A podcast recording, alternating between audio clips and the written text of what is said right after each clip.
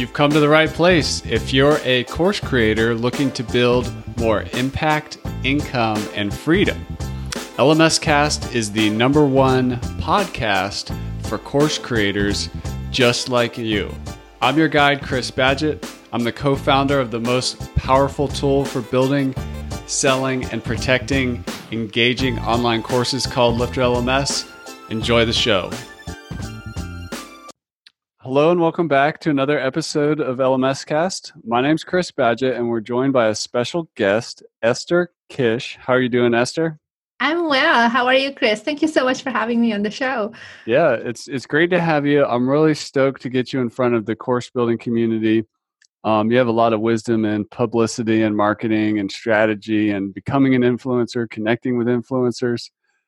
I kind of want to just dive right into it. What how has publicity changed, especially in the past couple of years? Oh, I love that question. Okay, so uh, just just to backtrack a little bit, what publicity is, first of all, maybe for your community, sure. and then how it has changed. So, when most people, when they think about publicity, they think of traditional media, right? So, TV and radio and newspapers and magazines, that kind of thing. And that is very accurate to this day. What we also have today is new media, right? So we have podcasts and YouTube shows and Facebook Live interviews and blogs and all kinds of things that are getting you exposure in front of niche audiences that are maybe much much smaller than for instance being on a tv show but they're very very targeted. And so to answer your question how it has changed over the last couple of years i think we see a lot more podcasts popping up. It's been really popularized over the last eight to ten years. It's, podcasts have been around a long time but but in the last I probably say about three years or so, they have really grown, particularly in the niches that are relevant to course creators and experts and online marketers. Is there's a lot of um, shows that are focused on marketing, entrepreneurship, personal development, health, and fitness. And so, if you're focusing your energy when you're giving interviews to appro- uh, on approaching podcasters and uh, YouTube show hosts and Facebook Live, so online media, typically your ROI is going to be more significant than if you only went the traditional route.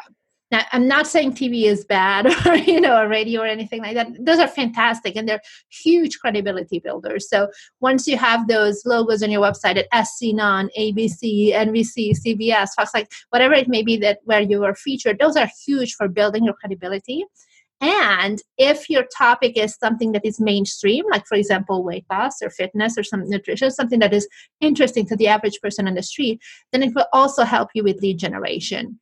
If you have a niche offer, like for example, you teach people on you know with, with your in with your uh, situation chris for example you teach people on how to create a course and, and how to put it online that's not something that will be interesting to someone watching breakfast television right? right, right. So, so for that for you to to get leads actually it's fantastic to be interviewed on podcasts and any other types of online media as well it, it, we've had clients that literally made millions of dollars just through the exposure of being on podcasts that is awesome esther is over at borntoinfluence.com uh, go check that out. And we're going to talk more about that in a little bit.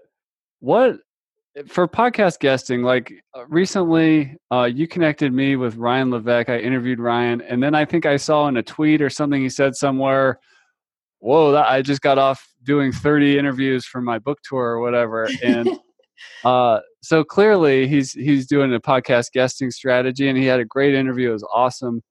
Um, how does somebody like if they decide to focus on podcast guesting as a strategy what's the first steps to kind of get the ball rolling and to even think about you know approaching all these people and how to do it Okay, so the very first thing that you gotta know for sure is what your deadline is. So, for example, with Ryan Levesque, he has a book or he had a book coming out. It just came out on April 30th. So, we started, we counted back the clock of accommodating for the lead time of what it will take to reach out to a podcaster, get that interview recorded, make sure that, you know, that everybody's uh, calendar is synced up, and at the same time also leave enough time for publishing. It would usually take minimum three to four months. Now, with a uh, bigger book launch, like for example, with Ryan's new book with Choose, we started in October, so seven months prior to the book coming out. So, this is the first thing that if you want to do your podcast interviews as an effort to generate buzz, for example, for a book launch or a live event or a product launch or course or something like that, you really have to plan ahead of time. The other thing that you have to understand is what kind of content am I going to share on these podcast interviews that will be really relevant to that audience, right? So you don't want to talk about something very esoteric if it's more of a how-to type of a show, right? So you you need to be prepared for that. And how can I create something that is a free offer that people can learn more that will be relevant to what we just talked about on the interview? So to give you an example, uh, Chris, you and I were just talking like literally before we started recording. Okay, what do you want to mention as a as a free offer, something that you can actually promote to your audience? and, and we discussed between two options based on what would be most relevant to this particular group and this listenership so that's really important to have a couple of things in your arsenal and and make sure that you talk about something in the interview where in your audience's mind the next logical step will be that i want to check it out i need more information and they will want to opt into your email list based on what you offer can you describe what you're offering over at Born to Influence? Oh, sure. yeah. So so one of uh, one of the things that you can do. So we have a lot of uh, resources on publicity, how to get media attention.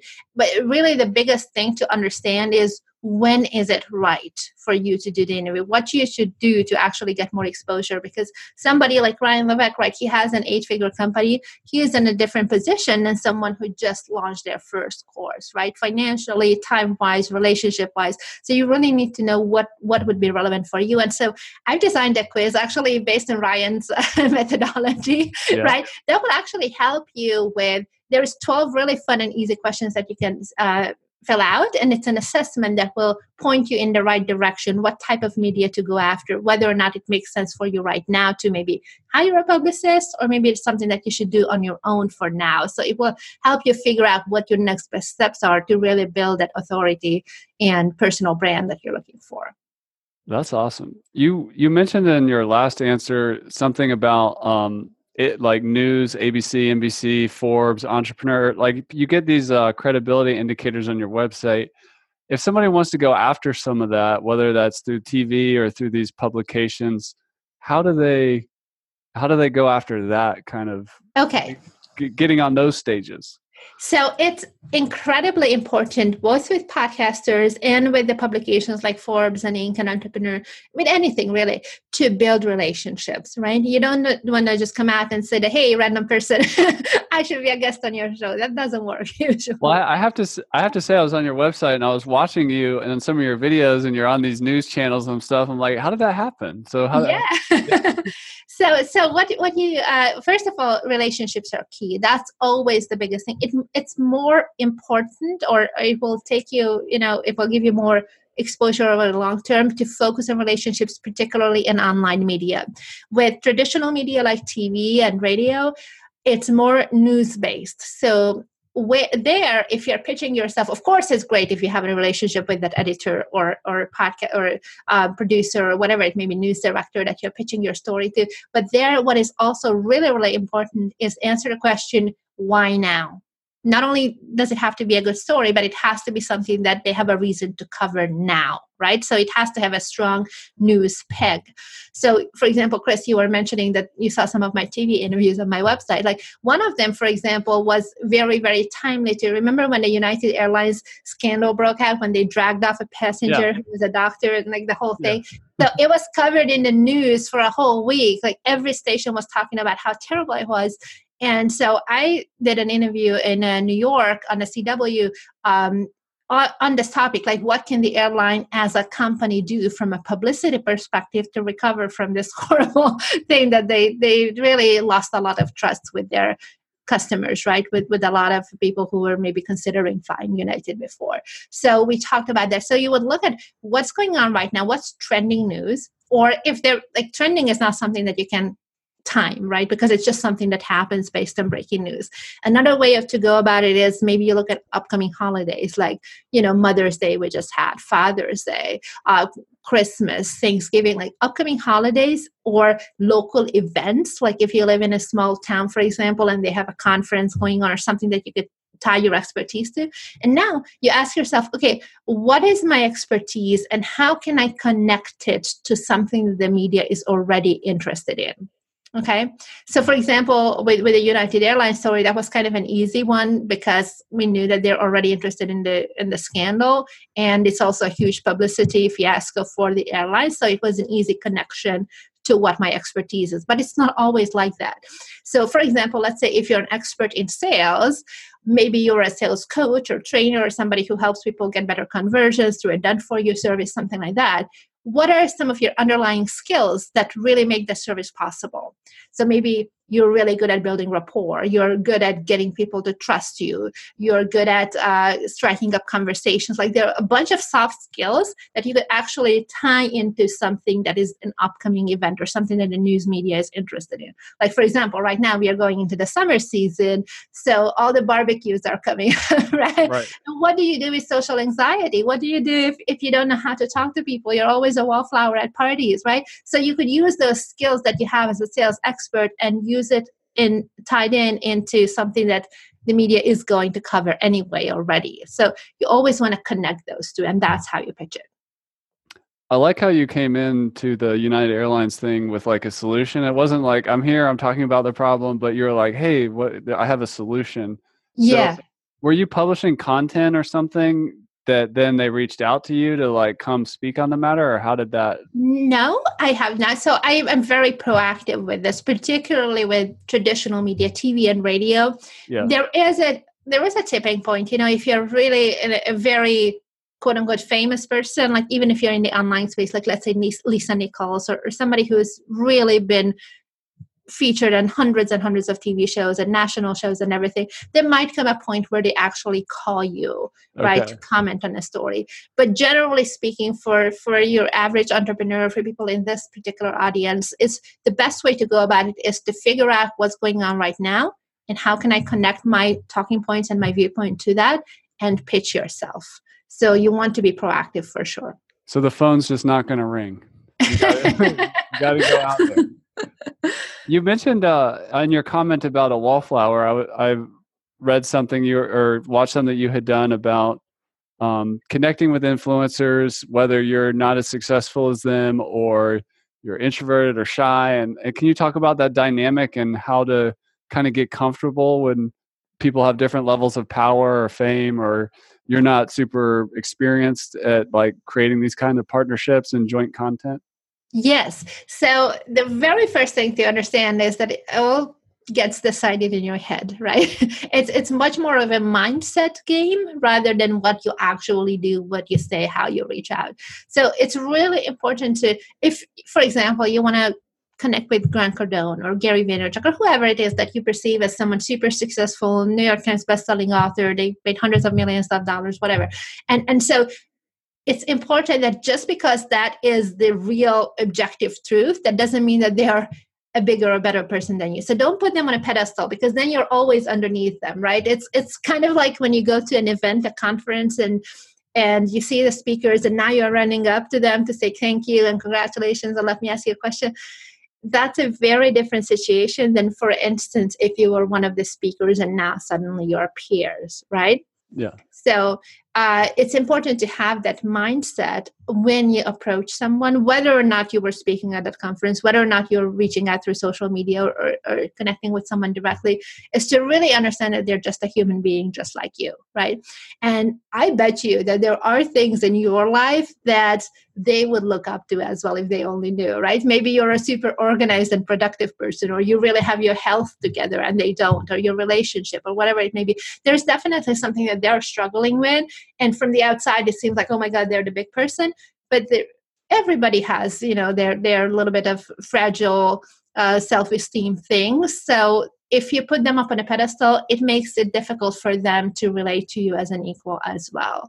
So it's really important to to approach the conversation in a way where uh, they can be comfortable talking to you right so like imagine if if I came up to you and I'm like, oh my God, Chris, I don't understand how to do anything with this whole online thing. And how do you put up courses? Like I was drooling over you and playing a yeah. finger. Yeah. Yeah. it might be very flattering, but at the same time, it would be really hard to have a conversation, right? Yeah. it's, it's much better to find a topic that maybe is relevant to your expertise. Maybe it's not. Maybe it's something like they're moving to a new city and, and you are able to recommend a realtor to them or whatever like contribute to them in a way that actually moves the conversation forward. That's awesome. While we're kind of on this topic of do's and don'ts you i know you have some opinions on social media do's and don'ts. Like what what are some things that people should avoid and what are some things that people should do more of if they want to get more exposure through social media and connections well, one of the things that you want to uh, definitely pay attention to is to lead with value. I always say to lead with the spirit of generosity and giving, because if you're trying to only promote or only reach out to a particular person because you want something for them they can from them they really feel that right? They they know that they're just waiting for the other shoe to drop. It's it's so so you want to lead with value always and to make sure that you're contributing in a way that is very very selfless. And that comes back tenfold I actually like to to call this the reverse mafia game. You know, okay. like for instance, if, if you're reaching out to a really big name influencer, and you know, with the mafia, they're always doing you a favor, but then you kind of owe them for life. Right. You turn the tables. You do them the favors. You help them out, and coming with that level of generosity and and really no agenda, it comes back to you tenfold. And there's a time delay, right? It's not like instant. Yeah, most of the time. I mean, yeah. it, might take you a few weeks. It might it may take you a few months. It might take you years to actually uh, see something very specific and tangible from that particular interaction. But the beauty of this is that the more consistent you are, like let's just say you reach out to two people in a week, right?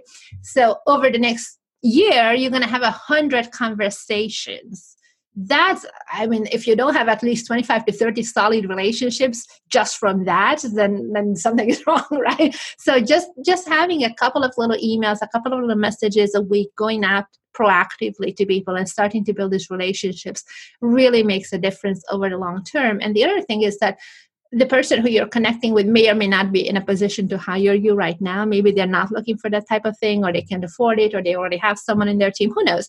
But if you build credibility and trust with them, they're going to be recommending you. Over time, you're building a reputation, which is really what, what is a big part of building a personal brand. It's great to have all the media exposure, but also it's the relationships, right?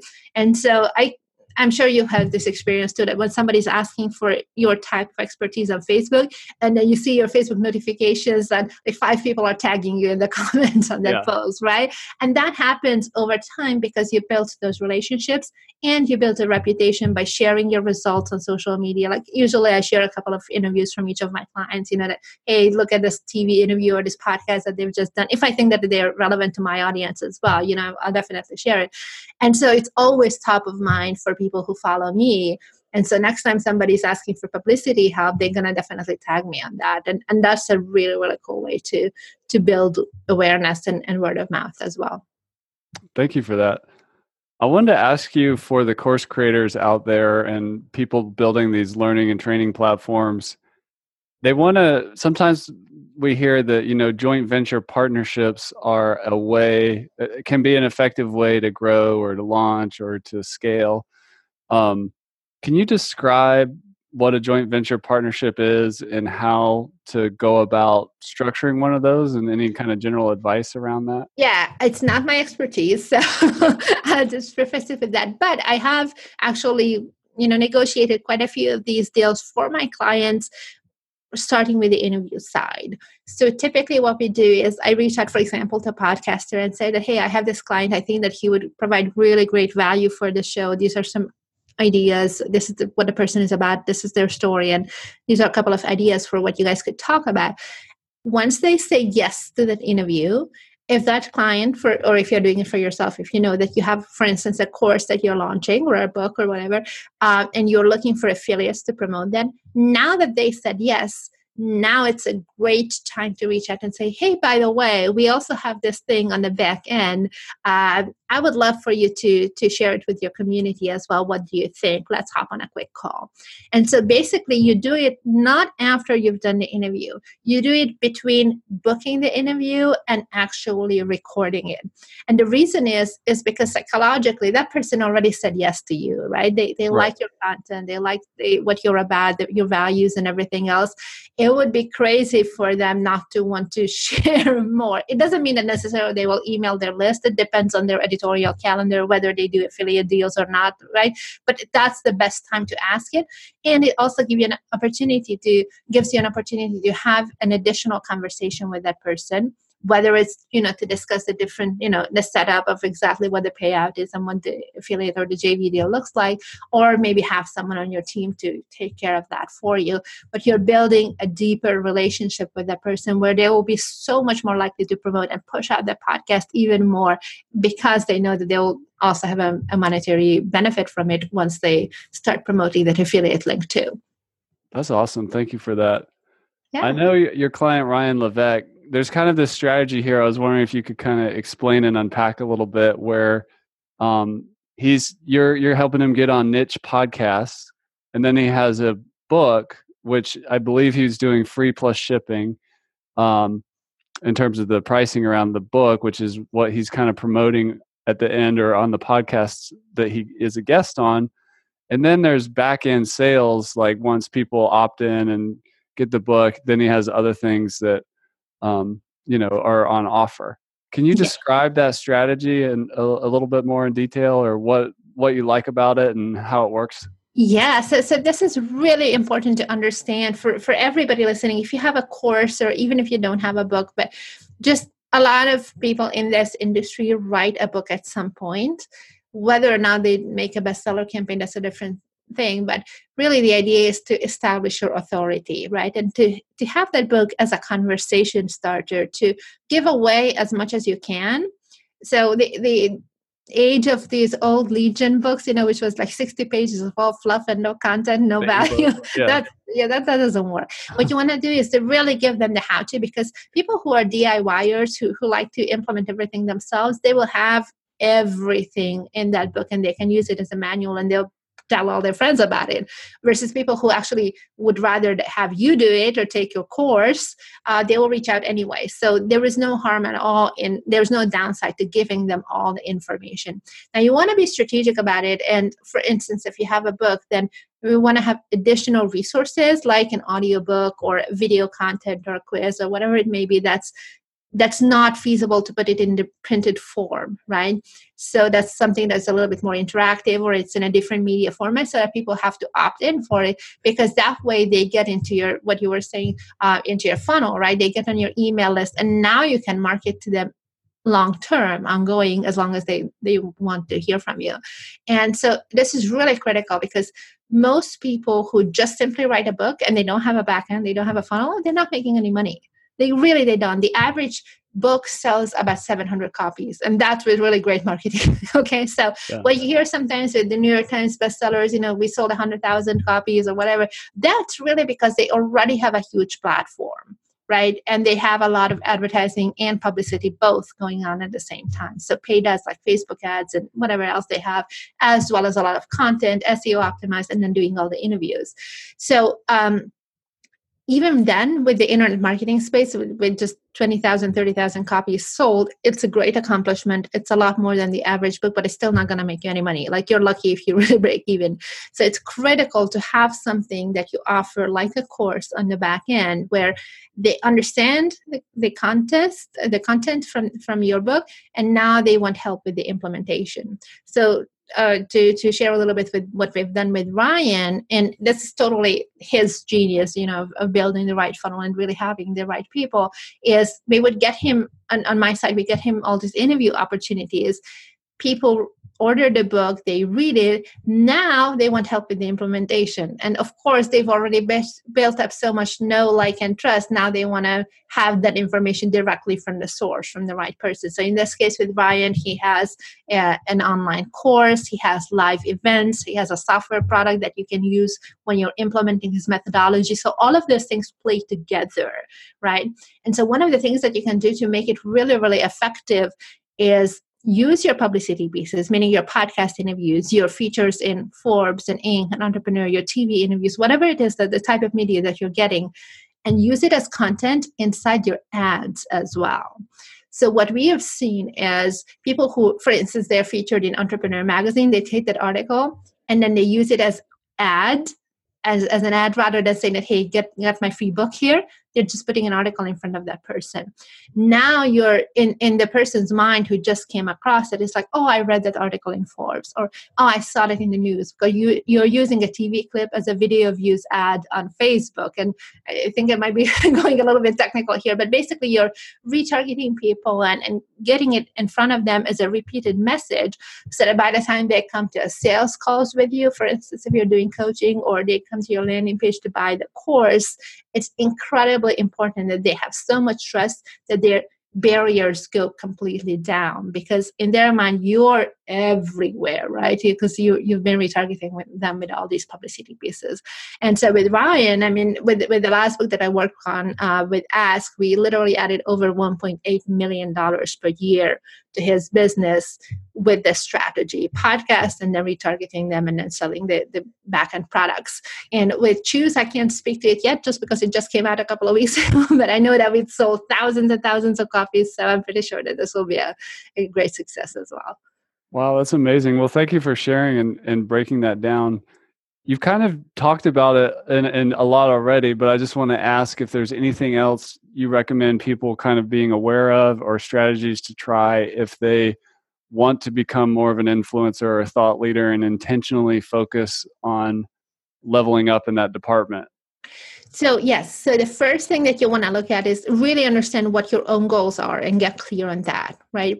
Do you want credibility? Do you want the opportunity to build relationships? Do you want primarily leads and sales? Like, what is it that you actually, when there was like 15 different things that could potentially play into this of but those are the biggest ones usually credibility having authority building a personal brand on the branding side and then also you have the leads and sales i want more people applying for discovery sessions or, or opting in to get a uh, you know a freebie and then market to them through the funnel.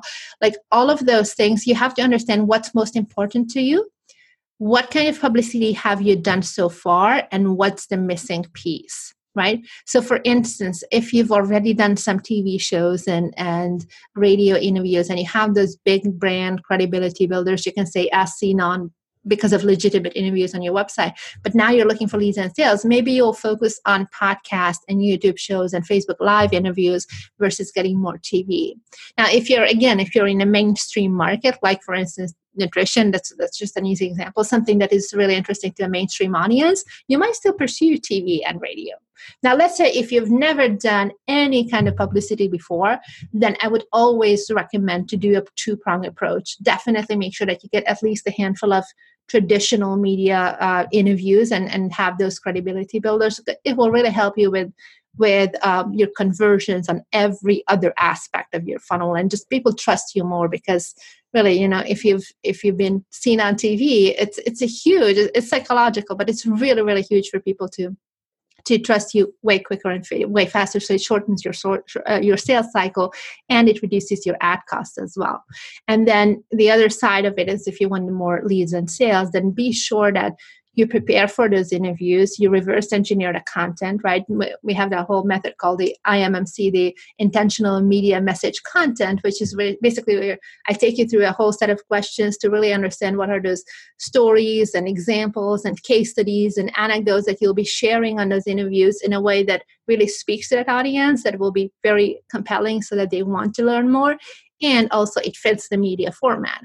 And the reason is why it's so important is because the way you deliver your message is going to vary from platform to platform. So, for instance, in a podcast interview, yeah, 20, 30 minutes or an hour, you can talk. You have a lot of time yeah. to go in depth. Versus in a TV interview, you will have a minute and a half to two minutes, and that includes the questions. Like you really have to know what are those talking points that you want to hit that is easy to convey, that is more visual as well. It's more entertaining. Maybe you have some B-roll. So it's a different way of preparing for that type of an interview or for a written article in Forbes or Inc. or whatever, versus, for instance, an audio podcast, right?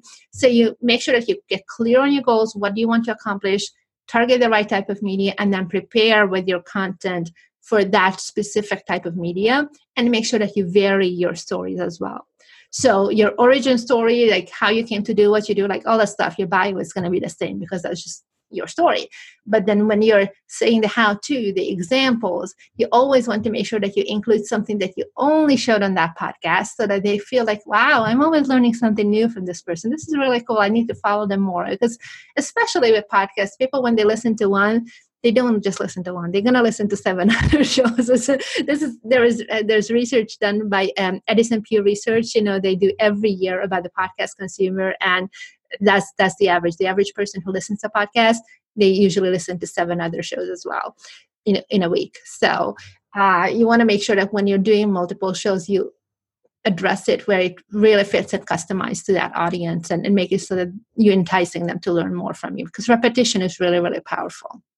That's a really good point. I um sometimes you can tell somebody who has a good publicist like you and you'll i'll see them pop up on my podcast feed like in lots of different shows and some people do a really good job of having they're not the same interviews. So if you're yeah. like really interested in that person or that topic you can just follow them across podcast land and learn a lot and and that's really important to understand and that goes back to preparation because if you approach it just the same way that you would do a speaking gig where you have your quote unquote signature speak and you have you tell them what you're going to tell them you have your five talking points you tell them, tell them what you told them that works on stage right? Because we know what works what the audience responds to etc and chances are people are not going to follow you from conference to conference to conference within the span of six months, right? But when you're doing that online through interviews, they will go and listen to a few of your other podcasts and video interviews and everything else. So you can't be exactly the same because it burns out really fast. And podcast hosts don't like that either. Like there's like there are a handful of people who I know who are really big show hosts and like, yeah, that author, he's done the circuit. I'm not having him on the show just because you know that it's like you that look, we can do something really unique for your show. Don't worry. That's awesome. Um, you mentioned one of the other motivations for becoming an influencer is uh, building a personal brand. I just wanted to ask you about personal brand in general. If um, like some people they want like their course or their site to just be like a brand and they don't want to be in front of it it's just like it's the system or whatever but when when i look at things like if i look at courses that have been around a long time or coaching programs like let's say product launch formula I see a system and I see Jeff Walker, the human being, like they're both present. Mm-hmm. Can you just speak to like personal brand versus like the business brand and should we embrace both? And what is it like when they complement each other? And yeah. Where, yeah, just speak to that. It's really important, particularly for course creators, to have a face to the brand. Actually, I was just speaking at a conference from one of my past clients, Ed O'Keefe, uh, a couple of months ago, and he, um, do you know him or know of him? Which what was the name? Ed O'Keefe. Oh, I know that name. I'd have to see him, but oh, okay. Yeah. So, so Ed is really well known in the online marketing space as a marketer, but really his actual business is a supplement business. So mm-hmm. he has a supplement called Marine 3D that has sold over $70 million, seven zero, over the last few years, like literally 500 million bottles already or, or even more at this point. And, and uh, so, for example, he's not the face of that brand, but he still has somebody right who who is a human a relatable person. It's a physical product it's a supplement but still it's important for the person who's taking the supplement or who's coming across it for the first time to get some kind of information why it's going to be good for them. And and so the event that he put on was particularly for people in the e-commerce and supplement space who are doing physical products. And and he invited me to speak specifically on this that why you need to have a face to that brand. Now if you the founder don't want to be the person who is the face of that brand it's possible but you're going to have a doctor or some you know a chiropractor or something that would be relevant for particularly for supplements and nutrition. For other types of courses where you're sharing your own expertise i think it's important to have your own self if you're the one who is teaching it it's it's really hard particularly in the beginning to just have the method and not your face as the brand and establish credibility. Because people are when, when they hear an interview they're looking to fall in love with someone who they can really trust and who they can look to for guidance. And then the next logical step is down the line to buy that course. But if it's just this magical methodology and you're trying to be the wizard behind the curtain it doesn't work. It's no it, it, would require a lot of money like a big company with an established brand you know they may be able to do that. But for somebody who's a solo entrepreneur just getting started it's critical that you you proudly wear, wear your face as as the face of the brand. Any more tips on proudly wearing your face or like authenticity or just being you Uh, yeah i mean this is this is really critical like you can't fake it like you you can if if i if i was dressing dressed in a suit here or something like you know like very corporate that's not who i am and that you would feel that and it's it sounds silly because it's just such a simple thing like what you wear. It actually matters. So the the old days of quote unquote being professional is not actually required anymore, certainly not in the online coaching and consulting and, and, course creation space, because people are looking to to look up to a person and kind of be friends with them as well. Because they start like, especially when you start sharing little details of your own life, like you you know snap pictures of even if it's your breakfast or some animals that you saw on the street or whatever you know like your pets or kids they they get a sense that they know you and so they are so much more likely to buy because they fall in love with you as a person and they kind of feel like you're a friend of theirs right somebody who really gets them particularly if, if you your story and your expertise is something that you've gone through personally through your own transformation or something that you've helped clients with you can speak that language that they have right? But if you're just trying to to write it like in the old days they had you know like some very famous dating coaches who just use a pseudonym and, okay. and a stock photo that, that uh, no. And people people want to see the real thing. And if you look at it like even this is crazy and i'm not following this or not advising anybody to follow this business model but there are so many youtubers right who have hundreds of thousands, even millions of followers, they don't have an expertise per se to themselves, but they're just logging their lives. And if it's entertaining enough, people start to latch on and they really want to follow. And now they're eager to buy anything that that person is affiliated with whether it's just a sponsored product that they mentioned oh i love this piece of you know foundation for, for the makeup gurus for example or i love this clothing piece or like this software they will definitely buy that because they came to trust the person so if you can marry the two and true, talk from your true expertise and from your own story, and at the same time be very relatable, that's the best of both worlds. Course creators have a, a strength with video usually because many most of them are making some kind of video lesson. I talk to a lot of experts who, you know, they make their course content, they get comfortable, they talk on the camera, but they um, they're not really come from a background in sales or marketing and entrepreneurship. Mm-hmm. What general, knowing that they have kind of a baseline of video skill set, if they want to go to YouTube to get exposure, do you have any more just general tips about YouTube as a channel?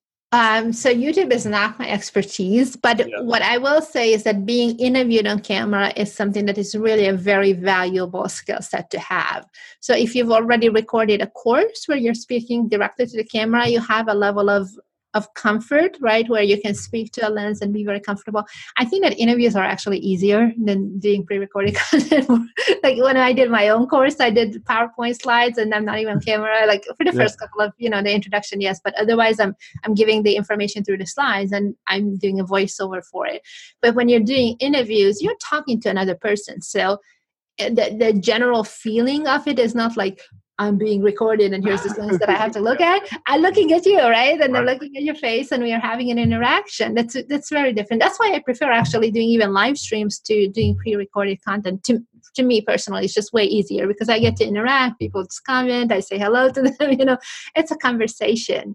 And it's it's a very, very valuable skill to have. One thing to keep in mind is of course you want to you don't have to be like super fancy but you want to look presentable right? And have the best equipment that you can have. Now this again doesn't mean anything super fancy but something like like for example right now i have my little yeti microphone in front of me right? It's yeah.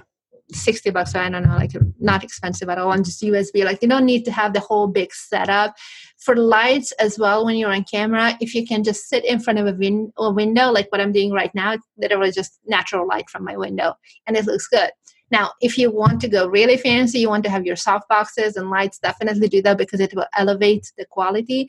But that's not a requirement to get started and do really, really well. If if you needed to buy anything for doing interviews, what I would recommend is to get a microphone because that's something that podcasters and YouTubers alike are really picky about is not to have that, you know, really crappy sound quality from the built-in microphone of your computer, but rather have something that you can plug in and use that. Awesome. Well, you made it to the lightning round, Esther. so, um, I just have a couple more questions for you. What do you, What do you think is your superpower? Connecting with people. I, I have a, a side tangent with that, which is um, how do you do it? How like how do you approach that? Like strategically or like how do you how do you manage all that because if you're connecting with a lot of people mm-hmm. there's a lot of names. Do you have any technology to help help you like keep track or who you should follow up with or and stuff like that? Yeah so it's it's very simple. It's like really caveman style. Okay. Intuition. You know when when somebody pops into my head i'm not gonna just think about oh yeah i should talk to that person and i'm gonna sit on it for two weeks. I'm just gonna quickly pop them a message. So so that's the really easiest way that you, that's how i do in the majority of it. Now there are times when you actually are time bound right? When you say that i'm going to follow up in two weeks probably you don't want to wait for inspiration to exactly hit a two week mark right? Yeah. so for that you would mark your calendar. That i do that. But uh, it really is something that you build out gradually over time. So when i was saying earlier with the two like two people a week that's not that much that you you know that it would be something where you need a huge big software system for it. I know that those things exist. I don't like them because the way i've been approached like on, on the other side you know when people send me an email and it seems very personal based on the you know what the copy says in the email but then underneath it says like sent through whatever contactually or whatever else oh, yeah. they have you know? It's like i know that you're sending the exact same thing to a thousand other people like yeah if you want to talk to me talk to me. So so i prefer just to keep it really simple. Now if i have a client for instance and they they're looking to get speakers let's just say for their live event and it's six months from now we are in a time crunch right especially if they want the big name speakers. So i'm going to make an excel spreadsheet or a google spreadsheet rather Column A is all the dream people that we want to connect with. Column B is the mutual friends. And if you don't have any mutual friends, then the friend of a friend, you know, the whole six degrees of separation. Use Facebook. It's so easy because you'll be able to see who are your mutual friends and who are those people who you can connect with. And now down the line, you can start building those relationships now with the in between people and when it's when the time is right ask for an introduction. So that's a really really easy way to do that as well. And then i do something really similar for following up with leads right? If, if somebody acquires to work with me usually they ask way early like several months before they actually need um, the service. So so then i just mark in a spreadsheet for myself that this is the person this is when i need to follow up with them. And as a backup i also mark it on my calendar so it's really a it's you're doing it twice, but this way it's a fail safe. Like if I forgot to look at my spreadsheet, you know, but at least it's there on my calendar. Follow up with such and such person. Really simple. Awesome. And then how, how if we're building our influence, what advice do you have for approaching a conference? Like there's it seems like there's so many conferences right now in all these different industries that it's hard to choose which one to go to or whatever. Even in a real in a niche, often there's like lots of options is it like speaking or you know coming coming with like some key people that we're going to connect with or like how do we get the most out of a conference? Okay so I guess it would depend really on where you're at in your career right now, how much yeah. traction you've already have, and how much experience as a speaker you have. For me personally, I don't go to events unless I'm speaking. Like it sounds very sloppy, yeah. but it, it really is the truth. Like last year, I did six speaking gigs. This year, I'm not going to any event. The only one I went to is Podfest because it's a thousand podcasters I spoke at that event for the last three years. This this year I didn't speak, but I went because I know that it's good for my clients when I connect with all these podcasters. So you gotta be really strategic about what makes sense for you. If you've never done a speaking gig before, or is not something that you're looking for, then certainly you can just go for the content and for connecting with people at events, particularly if you're extroverted. If you're introverted, it's a little harder. So I, for for people who are more like me with that, that you know, if I don't leave the house for four days, I'm very happy. so I like you know big crowds really really drain me. So I really like to connect with people through small groups, like a mastermind, for example. That's very different than having hundreds of people at a big conference or through these one-on-one type of calls. Like even with you chris when we first connected i emailed you and then we had a little chat on on skype or zoom one of those two and then we ended up scheduling multiple interviews for my clients. We're doing this one now. It all started from proactively building a relationship right? So that's a really easy way and it's a good alternative. It um one of my friends just posted and he's pretty well known as a you know marketing advisor and guru and just couple of days ago he posted on facebook that you know that if you're not going to live events if you're not making it a point it's going to be really hard to reach $100000 a month right in revenue because you're not connecting face to face. And I, I, just had to comment. I'm like well it really depends on your personality mm-hmm. type you know because if you're introverted it's, it's no point. It's really really hard. I'm not saying don't go if you want to push yourself and push your boundaries or you really want to learn the content but don't feel like you need to fit into the box of someone else's prescribed formula because all of it works. You know like webinars work facebook ads work youtube work everything works. You just have to find what makes sense for you where you can really shine where your strengths are or where you can have support through your team for example and then do those things. So for me connecting in small groups or one-on-one way better than speak or going to big conferences especially if i'm not speaking i'm not going right there with you. I'm more of a, a small group kind of guy, and uh, I love my masterminds. I'm part of yeah. like maybe five masterminds. Like that's yeah, I love it. And uh, for me personally, I like to. Um, I'm more introverted, but I can go to conferences and I can I can even I like speaking in smaller groups and stuff. But um, if I'm doing a webinar, I can have like tons of people on the there, and I don't. It doesn't feel like I'm on a stage with all these people looking at me or whatever. Yeah. But it just depends yeah. on your personality.